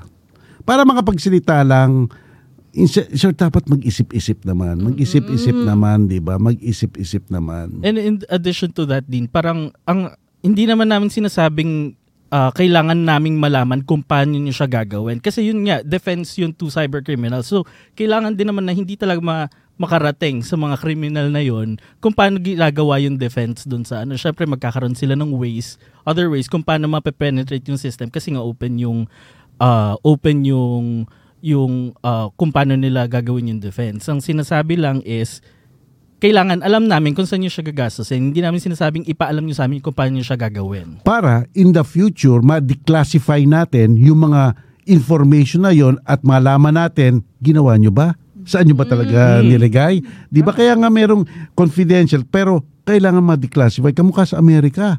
Nadi-declassify nila after 5, 4, 6 years eh, ang mga dokumento kaya nalalaman talaga ay wala ka palang ginamitan nito. Ay wala pala. Ay ay binulsa mo. Parang ganun eh, di ba? So yun. Adding to that po, no, kasi nag-scroll lang ako sa website ng DICT. And yung vision nila, sabi, an innovative, safe, and happy nation that thrives through and is enabled by information and communications technology. Then nakalagay po, um, DICT aspires for the Philippines to develop and flourish through innovation and constant development of ICT in the pursuit of a progressive, safe, secured, and contented, happy Filipino nation. Then, four days ago, yung Secretary of DICT na si Ivan Uy, may interview siya with CNN. And ang sinasabi niya is the fate of the cybersecurity of the nation is in the hands of the lawmakers. It says that it needs 600 million to renew its security systems next year. Then they said po, from 1 billion, funds for cybersecurity were cut down to 300 million for next year's budget. Again, babalik tayo. Ano po ba kasi yung plano in the first place for cybersecurity in the Philippines? Yes. oo. Saan inallocate yung mga budget nila? Yes. Correct, And, correct, correct, correct. Um, alam nyo po, it, it's, you know, just like what we mentioned during our last episode, um, it's not a matter of kung sino yung may mas mataas na pondo, kung sino yung may mas mababang pondo. If funds are properly spent doon sa mismong mga purpose talaga na itinakda ng batas, maiiwasan yung mga ganyang um, lapses or problema eh. 'Di ba? And yung pangay ng mga tao. Mm-mm. Kasi parang kami, tayong taong bayan, wala na tayong magagawa. Yung pera namin nasa inyo na. Oh, yun. Tama. So, kailangan na lang namin malaman kung nagagastos nyo ba siya ng, ng tama or correct, hindi. correct, And correct. actually, it is their duty, right, under the Constitution, to explain to people and to account for, you know, all the public funds given to them. Yeah. Ako naman, yung sa mga nagsasaltang ganyan lie, no? Ako, ako nag ako nag-head na ako ng isang nag, naging administrator na rin ako eh. Naging sa isang uh, law school oh, sa FEU nga eh. Siyempre minsan meron kang naiisip na ito may problema to, ito may problema yan. So baka kailanganin mo ang pera, no? So hingi ka ngayon sa powers that be. Correct? At kung hindi nila maibigay ang pera, ah naiintindihan ko rin. Kasi baka nagta-tight, ah, Yes. nagse-savings sila. Pero hindi ibig sabihin na wala na akong gagawin. Exactly. Di ba? You, have should be to- creative, resourceful. you have to be creative to look at some other ways na pwede mong resolbahin ang sitwasyon at kung hindi, stop mo muna lahat Yes. bago magkaroon ng disgrasya. 'Di ba? Hindi ganoon eh, hindi ganoon. Parang parang parang ano spoon feeding eh. Pera dyan, pera dito. Wala akong pera dito, wala akong pera dyan. Eh nasa saan ang kakayahan nyo maging creative? Exactly. And Diba? parang yan din yung mantra ngayon ng ibang government agency natin. For example, 'di ba ngayon may kakulungan sa bigas tapos sila biglang magsasabi na pwede naman ng corn. Pwede Oo. naman ng ano. Oo, oo. 'Di ba? Ah, it's the same it's the same thinking na ano eh. So kung kami sasabihan nyo na pwede naman ng ibang ways, bakit kayo kung kailan lang may pondo saka kayo gagalaw? Kaya nga eh, kaya nga eh. Kumbaga, um, kung sinasuggest nyo na mag-adjust ang taong bayan, aba, ah, dapat po mag-adjust yung public officials, actually. Alam mo, ang taong bayan nagsasakripisyo eh. Sobrang sakripisyo. Sobrang sakripisyo. Halimbawa ganito ah. Example lang, example lang. Alam mo ba, man, ito ex- experience ko na naman to. Alam mo ba sa nag-retire ka sa SSS, pwede mo namang gawin sa computer eh. I-upload mo yung ah, mga data mo doon, kung ano huling na, kung ano huling sweldo mo, kung saan huling employment mo, etc. etc. Pwede mo doon eh. Ngayon kung sa tingin nila, eh kung ganun ang sistema, ina-upload ko lang yung mga application ko, ganyan-ganyan, eh merong probability of hacking of hacking. Ano mo, sa- pwede nilang sabihin, itigil na muna natin yung computerized application. Pumunta na lang kayo dito, pumila kayo. Pipila ako eh. Mm-mm. Magsasakripisyo ako eh. Ah, ganun ba? Oo. Kasi naiintindihan ko yung problema. In Yes. short, gumawa siya ng solusyon na naiintindihan ng mga tao. Di ba kahit na ako magpawis doon, eh, total naman, madami ng tayong pinipilihan dito eh. So, hindi naman po mahirap ang mga taong mag-adjust. Di ba? Mag-adjust. sa kung, kung hindi, kung wala pa kayong pondo na pagpapagawa, Kumukha nun. Halimbawa, yung S, halimbawa lang po, pero ang SSS, efficient po yan talaga. Masyadong efficient ang SSS. Yes. Good work, good work, SSS. Kung halimbawa yung ano, yung ganong klaseng sitwasyon. Di ba? Di ba? Yung klaseng sitwasyon. Ayun, mag-hacking. Creative ka na. Itigil muna lahat yan. Yun nga po, eh, kasi parang ba? ang iniisip ko po dyan is, oh, gets natin na gusto natin digital na lahat. Oo. Kasi we feel may, we may feel that we're, we're behind. Oo. And marami din naman pong umaaray sa mga pila na kung saan saan ang daming Oo. process. Punta ka sa window, ganito, ganyan, ganyan, ganyan. Yes. Okay.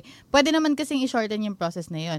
Pero in the first place po, before we did the digitalization, isn't it the task of the agency to check ano ang mga possible threats in the future, especially if you're handling sensitive information of Correct.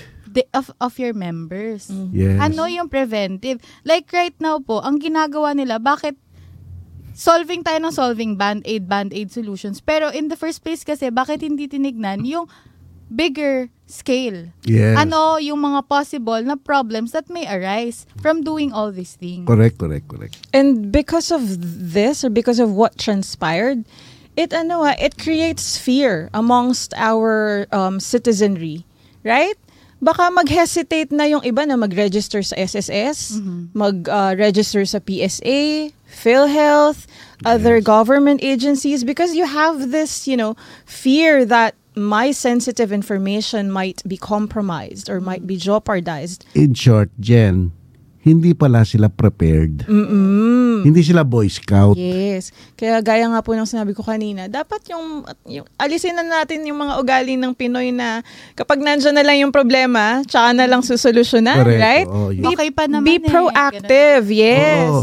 Be Yes. proactive. At kung nandiyan ang problema Mm. at hindi ka makakakuha ng ah, suporta and understandable naman, gumawa ka ng paraan. Yes. gumawa ka ng paraan. Huwag na nating, huwag ka nang lumugmok dyan. Do not put the blame on others, right? If it's Oo. your duty. I-add, Right? Iyon ang trabaho mo eh. Mm-mm. Di ba yun ang trabaho mo eh? I-add Di ko ba? lang po na kasi parang yun nga yung sinabi ni Drew kanina. Parang um, bakit ginagawang um, opportunistic ng iba. Hindi ko sinasabing lahat, just my opinion. Bakit parang kapag may mga ganitong problems, hindi lang dito sa DICT, hindi lang dito sa leak, sa leak ng information. Pero bakit parang ginagawa tong opportunity para makakuha ng funds? In the first place, Oh. nilagay kayo dyan to solve these problems before all these problems Yes. arise Oo nga eh. parang parang sinasabi mo on the back parang ang sinasabi mo is hindi kayo gagalaw nang walang pera. Correct, correct. Parang may um, pagkaka... Parang nagiging entitled na ba? na bago gawin ang duty ay kailangan muna ng mas malaking pondo, right? Pero hindi po kasi parang, kasi trabaho mo yun eh. So, hindi Mm-mm. naman siya bago supposedly for you. So, dapat alam nyo ang gagawin, alam ang solusyon, although not right away, especially ngayon na bago to nangyari. Pero yun nga po eh, kung talagang gusto mong masolve yung issue, kaya po kayo nilagay sa position na yan. Kasi you have you have the knowledge how to run things Mhm. and how to solve things. Alam mo ba, ako, ako, I think I can say this, no? I was dean of the FEU. Mm. And and the president talked to me and he's, I, I, he said to me, why don't you extend it a little bit more? Mm. Yun yung deanship, no? Kasi December 2022 na yung de- end ko. Actually, extended na rin yung pero 22. Why don't you extend your your your ano your Deanship. deanship more? Alam mo ang sabi ko, I cannot extend it and I don't want to extend it. Alam mo kung bakit? Because I'm 66 years old. Hindi ko na mahabol yung technological advancement. Minsan tinitignan ko pa lang, nahihirapan na ako. Eh, ang enrollment ngayon, computerization, ang placing of grade computerization, ang appeal, napaka-high IT na. What they need is a person who is capable to adapt to that kind of situation. In short, you must know your limits Yes. pag sa, sa tingin mo, hindi mo na kaya, uh, maybe it's time to go. Di ba? Babay na, please naman. Huwag ka na magmalaki. Ako Di ba? naman din. You have to be humble. Bab, ay ano pa naman sana din, ah, pupurihin ko pa naman sana yung DICT. Because of... yung meron kasi silang bagong app na ni-launch, yung Mm. eGov Oh, PH. really? Ito yung sa yung app na yon. Mm-mm. Ah, nandito lahat ng actually nung ah, last week lang ako nag-register dun sa app. So nandito actually yung yung information mo, yung sa ID, yung Oh. yung national ID nandito. Tapos ah, connected tong app na to sa PhilHealth, connected siya sa SSS. Okay. Parang all-in-one app siya lahat ng lahat ng government um, services. Oo, oo. Oh, it's a good thing sana, Good no? thing sana siya. Mm. Kaso biglang nagkaroon ng gantong data breach. So, Nako. ibig sabihin ngayon, alam ko, sure ako Yes. na posible na lahat ng data na nandito sa loob ng app na to. Naku. Hence, ayan. Nandun. That's an example that people like you will, you know, Oh, 'di ba? be afraid. Gus, ay, maganda sana siya eh. Kasi instead It's of a good you... idea, actually. Oo, instead of you go- going, uh, sinesearch mo sa Google, ano ba yung website ng SSS, ano yung website ng PhilHealth, kung ano man yung government agency na need mo, nandun na siya sa app na yon. Pero ngayon na alam mo na connected lahat And- ng services na yon doon sa data mo. Patay. you become reluctant na to Oo, kasi register. ngayon, 'di ba, isang app lang siya na mare-register lahat ng data mo doon sa lahat ng services ngayon. Mhm. Meaning ewan ko, hindi ko lang sure kung ganito ba talaga nagwo-work. Pero ito na yung mga questions na pumapasok Yes. sa isip ng mga users eh, na since connected yung yung data ko sa DACT, connected siya dun sa PhilHealth, ibig sabihin ba yung PhilHealth information ko kasama sa nag-leak Nag-leak. o kaya yung sa SSS, nako, ba- possible ba nag, na ma- magkakaroon din ng uh, data breach sa SSS kasi connected siya dun sa DICT eh. So ito yung mga questions sana. Sa- Maganda sana siya. Yes. It's a So, good idea. Oh, good idea siya. And mag, sobrang ano siya, hindi siya, unlike nung ibang mga, for example, yung mga website ng SSS, PhilHealth Pag-ibig na medyo dated yung itsura ng website. Sobrang modern ng itsura ng app eh. And sobrang, sobrang bilis. Ang bilis, ang bilis ma-access. Hindi mahirap gamitin yung app. But, ngayon, oh, for example, meron pang BIR, mas, ito talaga, mas confidential yung mga information Nako. sa, Yes. sa BIR Yes. Yes. Yes. Meron din possible sila ba dyan. na nagka, nagka-access yung mga cyber uh, criminals na yun dun sa information ko sa BIR?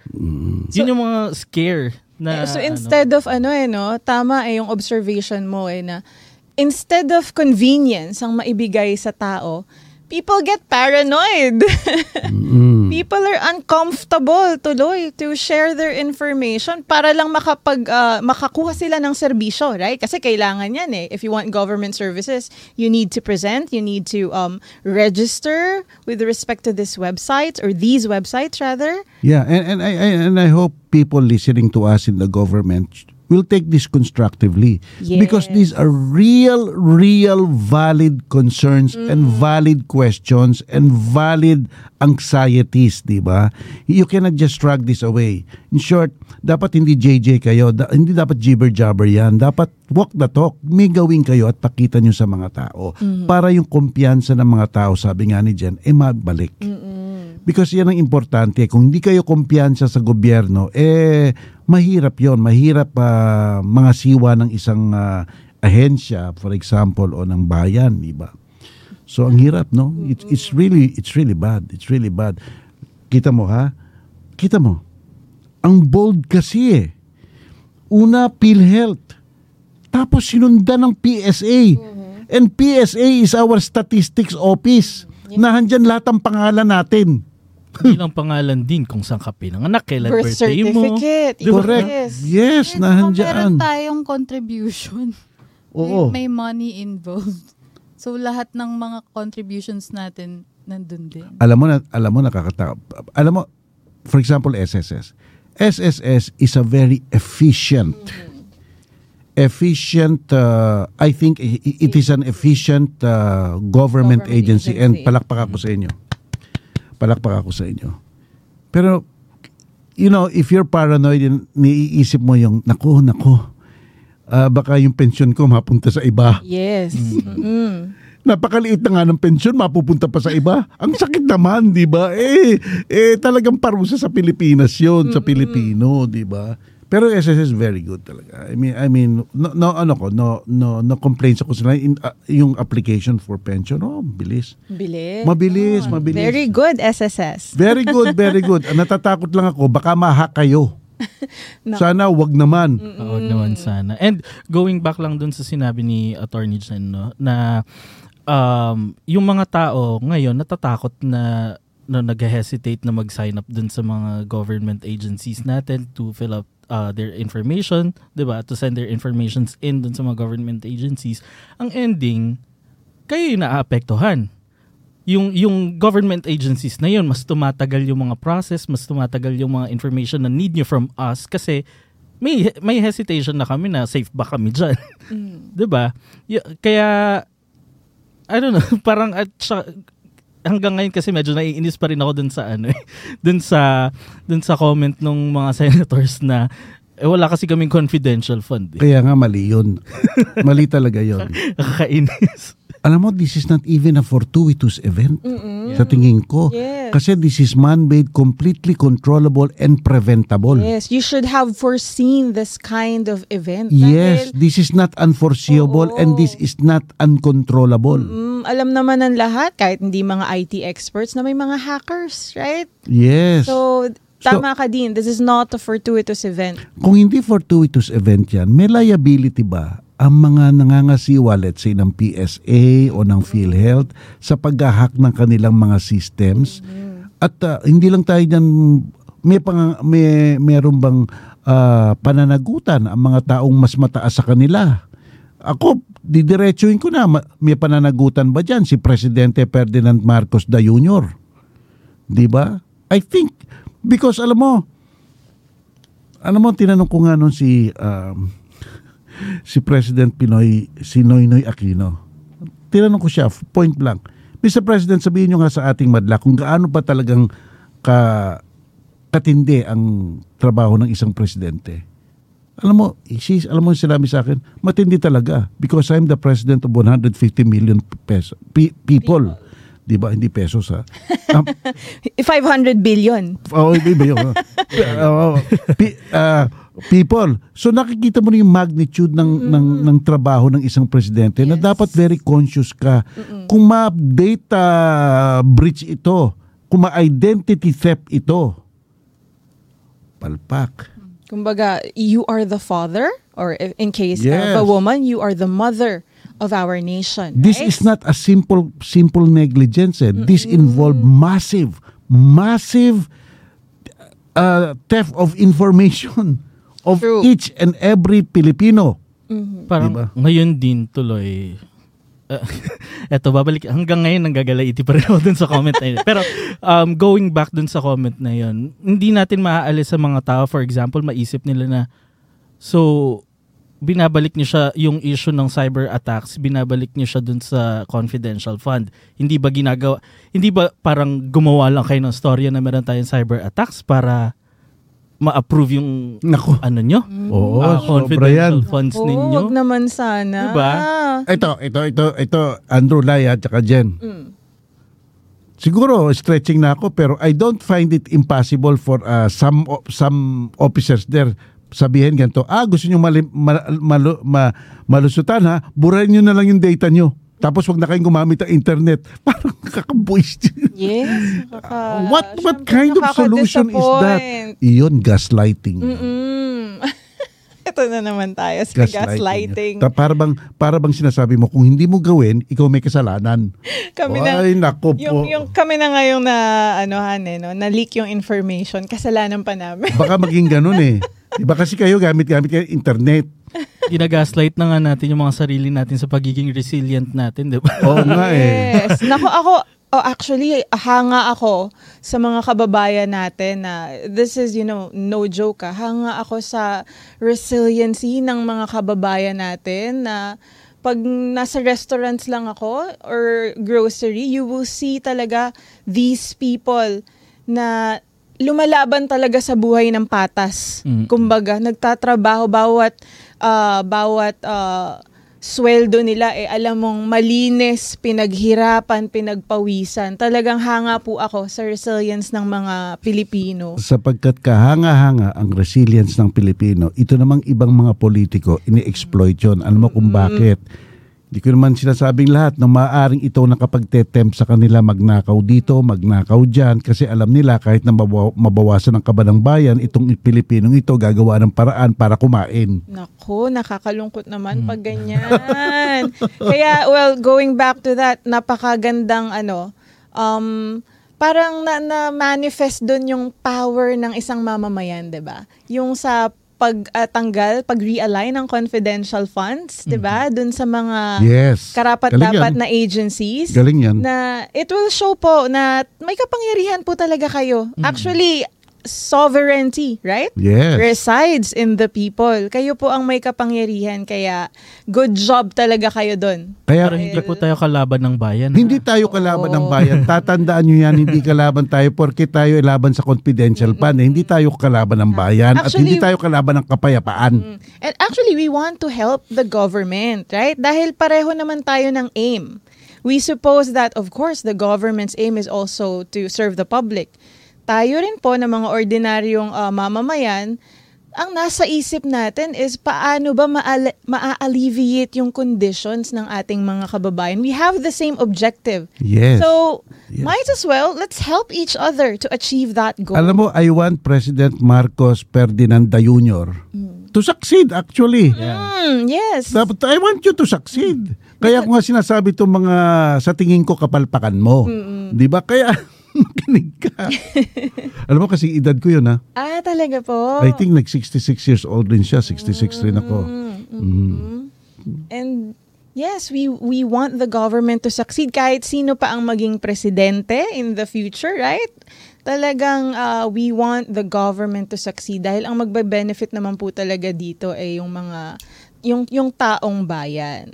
Correct. So, Mm. Tama. napakaganda siguro kung very open, no? Na very open lang yung communication, right? Be Yes. open to constructive criticisms, be open to suggestions, do not take it as personal attacks, right? Kumbaga, um, napakaganda ng magiging dynamics ng government and the people. Ang magaling na lingkod bayan, kinukuha ang mga batikos at pagpupuna as constructive criticism. Yes. Ang palpak ng mga lingkod bayan ay tinetake yung mga criticism at mga pagbatikos personally. personal. Ayan. Personal sila. Personal sa kanila yon. Eh dapat hiwalay nyo yon. Tama, opo. And going back lang dun sa point nyo po na ah, yun nga parang binabalik nito yung kapangyarihan sa taong bayan. Yun nga ah, and yun ibabalik ko lang din sinabi ni Dean na we want the government to succeed. In the first place, the majority voted you there. Yes. Kasi naniniwala sila na kaya nyo tulungan yung taong bayan. And syempre, hindi naman namin sinasabi na ah, kapag nakaupo na kayo dyan, kayo na bahala. May, meron tayong mga sariling opinion na nakikita natin and most of us, siguro na lang, most of us ay logical mag-isip. So kapag Yeah. meron tayong mga criticisms na hindi, uh, because what they're doing is somewhat illogical, di ba? Listen to the people. Correct. And correct. yun nga, nagwo-work naman siya. eh. Now, 'di ba, yung yung mga ilang confidential funds is Yes. na-realign na dun sa mga tamang government agencies. Tama. Para sa akin, historical yun. Oo, ah. oo, 'di ba? Kasi napakinggan ang mga mamamayan, right? Because of uh, the vigilance they showed. Napa- historical yun. And sana laging ganun ang mangyari. Mm. Na pakinggan ng mga mamamayan. 'Di ba? Tama, tama. Madami namang bagay, pagkakataon ng pinapakinggan din ng mamamayan. At ma- pero sa tingin ko mas madaming hindi.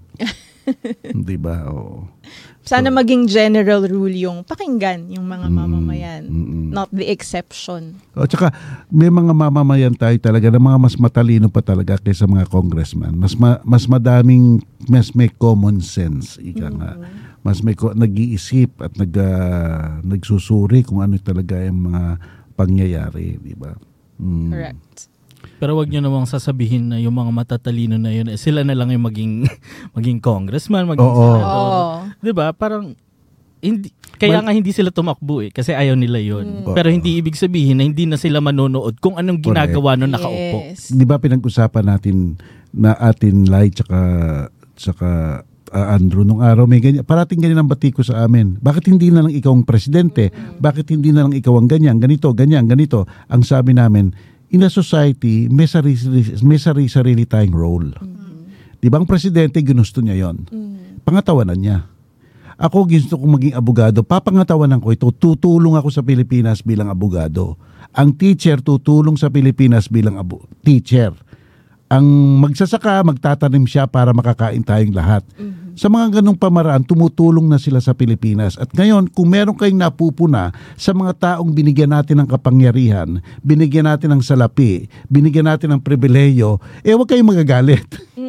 Sap- sapagkat sa atin ang gagaling ang pondo nyo. At saka kami lang nagbigay ng power sa inyo. Tama. Kaya nga tawag sa kanila lingkod bayan. Maglingkod kayo ng husto. And kudos din na sa mga ah, wala sa gobyerno, right? Mga private organizations, private individuals, pero nagpa-public service. Nagbibigay ng serbisyo Yes. publiko kahit wala sila sa gobyerno. Oo. We salute you dahil kahit kumbaga pinapatunayan nyo na minsan hindi kailangan ng titulo o posisyon kung gusto mo talagang tumulong sa tao.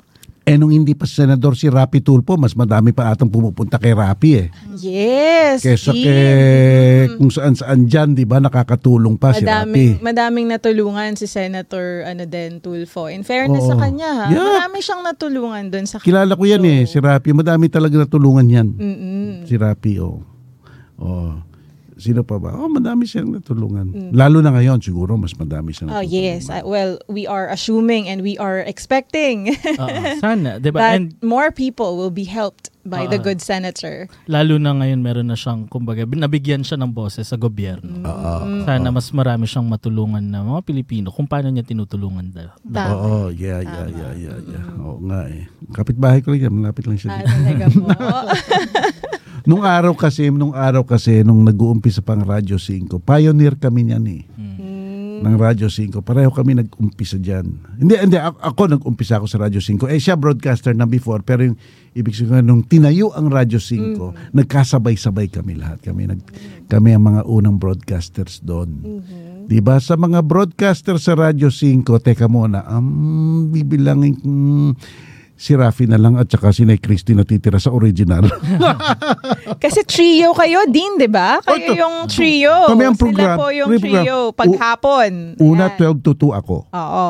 2 to 4 si Rafi. Si Senator Raffy. 4 to 6 si Nay Christy. Oh, eh, pa, naabutan ko pa nga si Nay Christy. Ah, pauwi na ako na pinapakinggan ko pa yun sa sa sa radyo. Oo. Mga ano na din. Kumbaga, institusyon na. Institution Diba? yan, Ng- institution yan si Nay Christy. ng institution industriya. Yan. In-interview na namin ni Lai tsaka nila ni Andrew Ah, yan si Nay talaga po? Oh, si Nay um, uh, Nay Christy. Mhm. Inter- in-interview na, na rin namin si Rapi. Mm. Si Rafi Tulfo din ang first ever uh, Guest. Guest namin na first kuman episode ng Dean Mel Show. hindi lang isa, dalawa pa ang kanyang kinanta. Ano-anong songs din? Nakalimutan ko na ano ba yon. Balikan ba natin din? Oh, Hindi wala mo. tayong royalty sa Dean Oo nga. Show. Ah, nako, baka maano pa. Baka masingil pa tayo. Baka Oo nga eh. Oo nga eh. So, So, pero mabalik lamang po tayo dun sa Maharlika Investment Fund. No? Kasi baka nag, syempre, na, yung mga nakikinig yan, nanonood, lalo na yung ating mga magsasaka, yung mga small businesses na ah, ano ba ang magiging future namin? Ano ba ang magiging ah, effect nitong pagbibigay ng DBP and Land Bank ng mga ganito kalalaking halaga. So, um, our economists and experts also, you know, um, foresee na dahil nga kailangang mag-regain sila ng capital, dahil malaking halaga yung nawala sa kanila, ang baka raw maging pwedeng consequence nito ay um, maging strict sila when it comes to uh, granting loans sa ating farmers, sa ating agricultural and industrial sectors.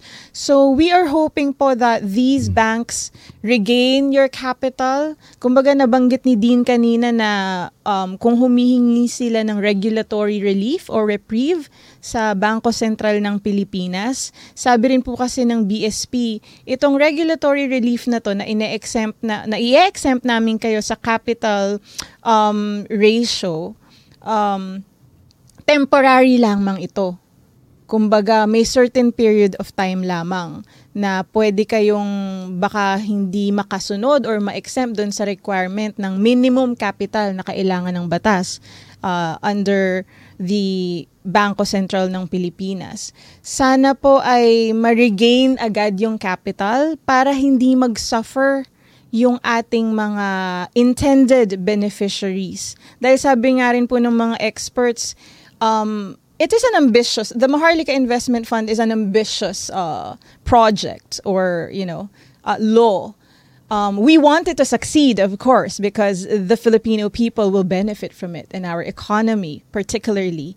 But if this will fail, it's also, you know, it's it's a tragedy if it will fail. Dahil ah, dahil nga po yung national government kailangan ding mag-share eh, dun sa Maharlika Fund. Baka raw po ang mangyari either taasan yung taxes ng mga tao dahil kailangan na naman ng gobyerno ng pondo. And at the same time, baka mangutang na naman ang Pilipinas sa World Bank. Which is, um, it again, it will render illusory or nugatory the purpose of the Maharlika Investment Fund. tama. Eh, as of this moment po ba, 14 trillion na po ba ang utang natin, Din? 14.5 ata. Ayan na, 14.5. 14 I don't know. Basta umabot Oh, more than 14 14 trillion. Alam mo, the, the common consequence para sa ating mga pangkaraniwang tao, basta't ang isang bangko ay kinulang ng pera nako. o kulang ang pera, hindi yan maglalabas ng pera kaagad-agad. Hindi yan magpapautang. So ngayon, ang mga taong gustong umutang, sasabihin ng bangko, o sige, para sa'yo, pauutangin ka namin. Pero tataasan namin ang interes para kumita naman kami, makabawi kami sa um, kinukulang na pera namin. So nagigipit ang mga, so ano mangyayari? Baka magkaroon ng recession dyan. Nako. 'di ba? Kasi mm. kasi madaming magko-compete sa pera eh. Yes. Di ibig sabihin, kung magko-compete ka pa sa pera kasi napaka-konti ang supply, sige, okay naman, mag-compete kayo sa pera. Pero tataasan namin ang interest para maganda ang balik sa amin, bu- bukod sa kapital ninyo, tutubo kami ng malaki. Ah, perwisyo na yan. Perwisyo na yan sa ating mga mga mangangalakal. Kaya s- pakiusap lamang po sana na sana po ay makagawa ng mekanismo or polisiya ang mga bangko na ito para makapagpatuloy kayo to provide services to your beneficiaries um, na hindi maapektuhan. Kumbaga. Oh. dahil um, kawawa naman po ang ating mga farmers, ang ating mga mangingisda at mga small business owners and industries. Yes, at kung hindi makautang, ang mga ang pag-uutang po ay hindi masama. Ang pag-uutang po ay normal sa isang business. At kaya kung hindi makakautang ang isang business, eh hindi sa maka, sila makakapagtrabaho. At kung hindi sila makakapagtrabaho, hindi sila magiging productive. At kung hindi sila magiging productive, hindi sila kikita. At kung hindi sila kumita, eh mailit yung kanilang yung sangla nilang bahay. 'Di ba? At kung mailit ang sangla nilang bahay, wala na silang titirhan. Wala na silang pangmatrikula sa mga anak nila. True. Kaya yan ang disaster na mangyayari kung mag-fail tong ah, Maharlika bill na to. Ah, Dapat hindi na pinasayan eh. Talaga. Um, breaking news lang po, no? Oh. At ito po ay coming from Rappler. Philippine raises Gaza crisis alert to level 4. Makes evacuation of Filipinos mandatory. So kung meron po mga nakikinig sa atin sa. Israel, Yes. mandatory na po ang evacuation. So, Tama. Ma- umuwi na po kayo, mag-evacuate na kayo, umuwi na po kayo sa ating bansa. Dito po, safe kayo talaga. Oo. Actually, hinihintay ko nga rin po yung announcement na yan din eh. Kasi when you see talaga the news online, talagang makikita mo din mga patay nasa kalsada. So, uh, yes, to our Filipino um, countrymen, mag-ingat po kayo and sana po ay makauwi na kayo as soon as possible sa inyong mga pamilya dito sa Pilipinas. So, yun. So, yun. Mm. Naku, baka na mapagilan ng ano, ng immigration na makabalik. Kaya nga eh. baka kaya ayaw bumalik. Baka ayaw bumalik eh. Nako, ah, nako. life and ano na to, death. Oh, kailangan.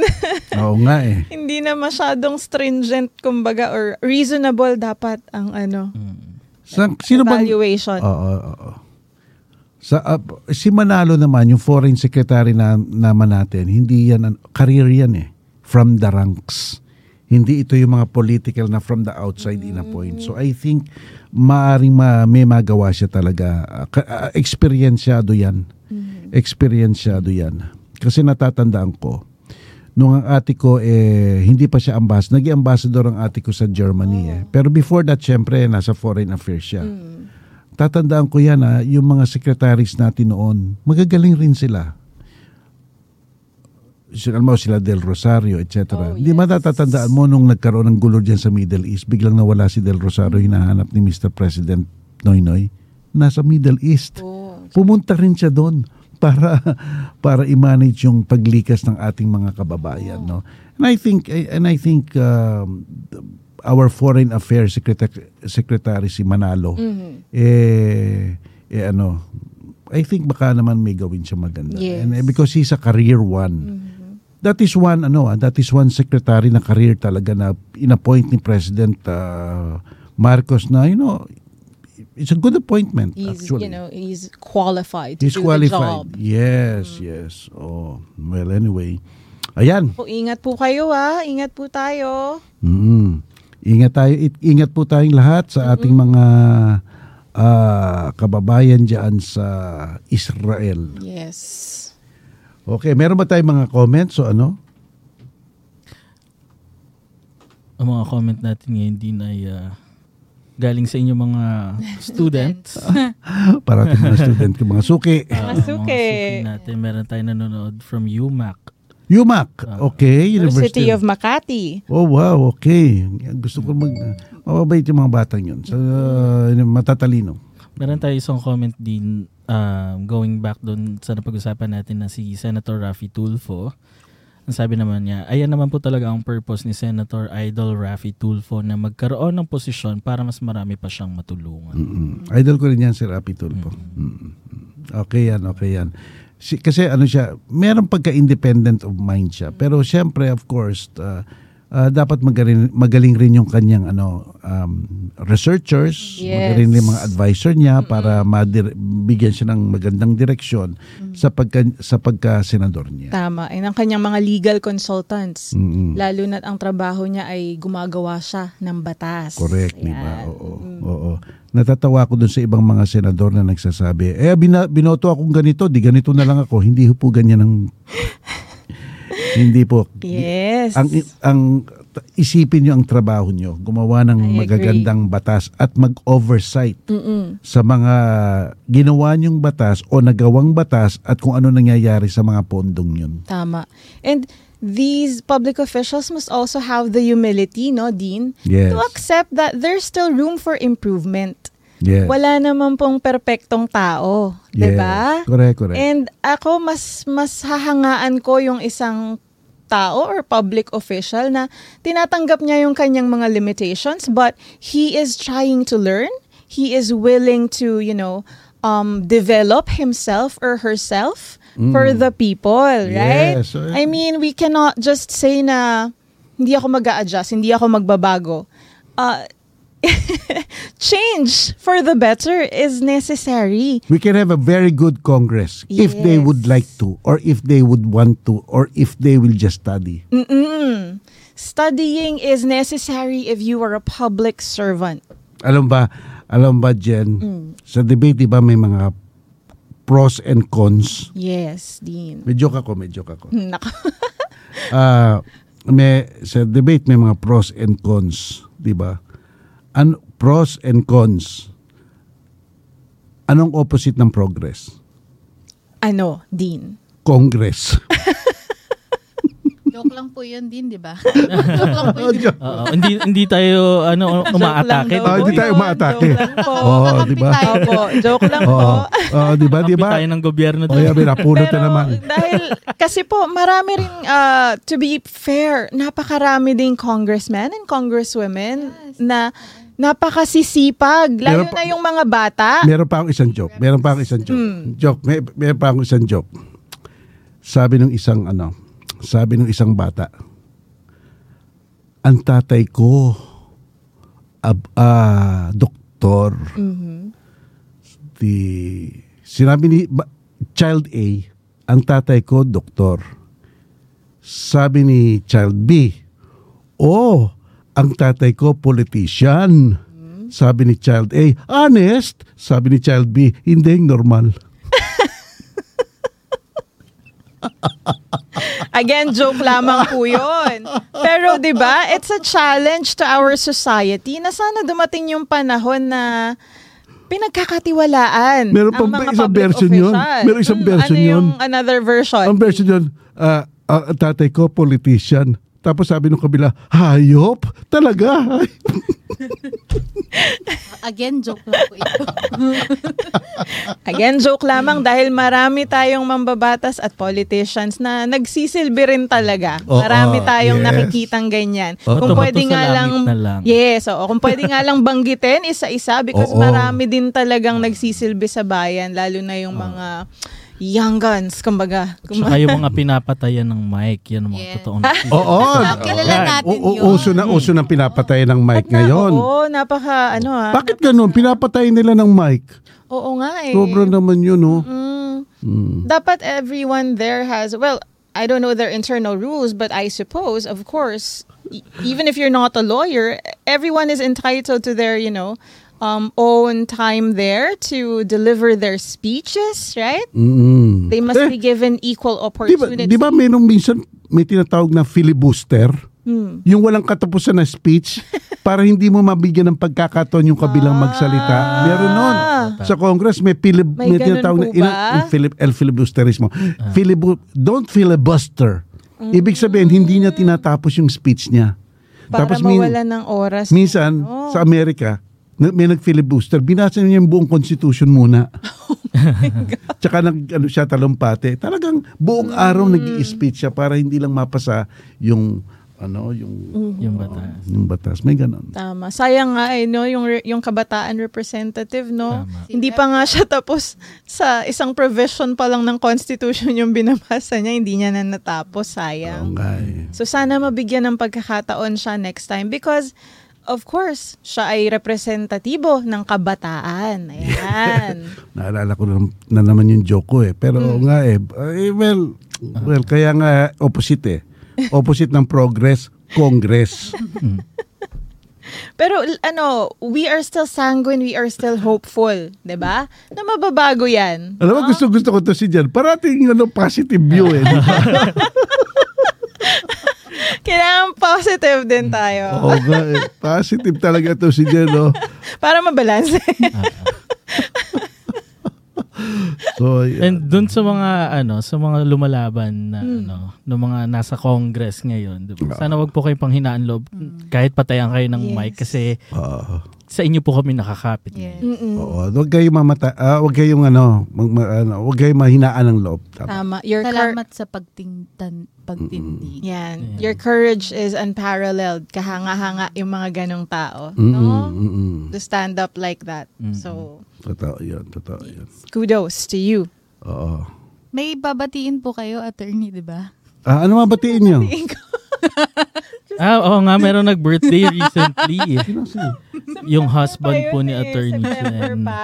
Attorney? Ni Attorney yes, Jen po. oo. Ay, may babatiin ka. Sino babatiin Yes, mo? Dean. Um, Nako, ang daming...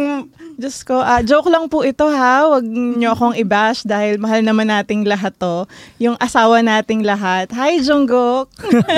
Oh. I hope you're safe. Okay. Luto ka na dyan sa Budapest. I'm on my way. approve, approve. Budapest. Bakit nasa Budapest ba siya? Ah, may ano po eh. Alam yung schedule! Parang may gagawin yata siya for his album, Dean. Ayan, yung kanyang bagong album. Pwede ba yung i-promote? Pwede naman, pwede naman. Yung kanyang You're on bagong your way single. na po ba? 3D. You're on your way na po. Sana po hindi po kayo, ah, Late sa ano. sana po hindi po kayo maharang ng immigration. Nako, Pagpunta baka sabihin, Budapest. kaduda-duda. Baka sabihin, kaduda-duda yung purpose of traffic. Oh, kaduda-duda Ano-ano yung purpose si mo. Pero baka, pag pinakitaan ko ng picture ni Jungkook, baka, Hindi, lalo po kayong haharangin kasi gusto niya, gusto Ah, din siya. siya or baka sabihin ako, delulu to. Ah, ah. May chance Ano to. sinasabi niya siya yung asawa? Eh, ako yung asawa nito. Nako, ayun. Nako. Doon yata ako maaano sa immigration. Joke lang po sa mga Joke nasa lang po. Huwag niyo po kami pipigilan lumabas. joke lang, joke lang. Joke, nagja-joke lang. Ah, mga congressman naman natin tsaka mga senator, they can take a joke. Mm. Mm, they can take a Yes. joke. Sana. And marami ding magaganda yung, ma, ma- ano yung sense of humor, kumbaga. Mm. Buti. yeah, t- correct, correct, correct. Oh, ano, meron pa ba dyan? Lana? Okay na po. Mm, Okay. Okay. Okay, nakadalawang oras na naman tayo, Jen, Lai, tsaka Andrew, no? Talagang ah, madami talaga. Alam mo, dami talagang pag-uusapan, ano? Yes. Na mga importante. Na mga importante na napapag-usapan sa sa ano sa sa ano ating palatuntunan. Sana baka in, baka mangyari Jen inaasahan ng mga ating mga tagapanood, tagapakinig eh sa bandang huli may parating joke. Ah, pwede. Oh, maganda ka Dean. na, ha? Inaab- actually, inaabangan ko nga yung mga jokes mo, Dean. eh. Nahawa kasi ako sa ano eh sa Music Museum performance ni Attorney Edwin Chico. Mhm. Oh, di ba? Chico. Ang galing niya.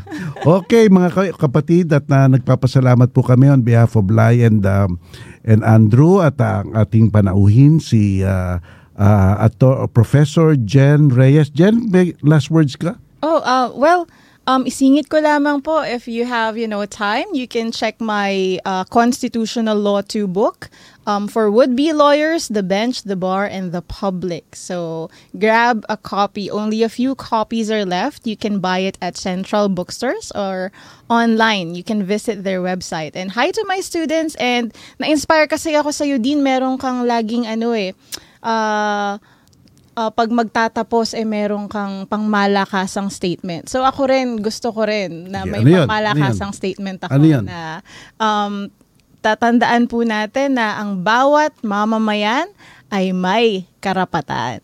Ayan. Okay, ganda, ganda. Okay mga kapatid, mga kaibigan, sa susunod po muli at huwag niyo pong kakalimutan, mag-subscribe po kayo dito sa Dean Mel Official, Attorney Mel YouTube, Santa Maria YouTube at pati rin po sa Facebook, pati rin po sa Spotify at pati rin po sa Apple Podcast. Nandiyan po tayo lahat at tayo pinapakinggan ng madami ng tao para lu, lu, lu, um, Ah, lumaki. ulit ang ating komunidad at siguro po ma mafu-fulfill na natin ang promise natin Lai. At saka Andrew may promise kami kasi. Mm, ano po yun? Ano yung yung 45,000 na subscriber? na subscribers namin sa YouTube. Hindi ko rin alam kasi kung ilan ang aming subscribers sa Facebook, Facebook. Di, kasi by ano lang yun, anal- analytics lang yon one of these days po tayo magkakaroon ng reunion Wow! magkakaroon kami ng reunion, ng magkakaroon kami ng ah, salo-salo, Mhm. saluneta. Wow. Nako. Sama ko dyan, Dean.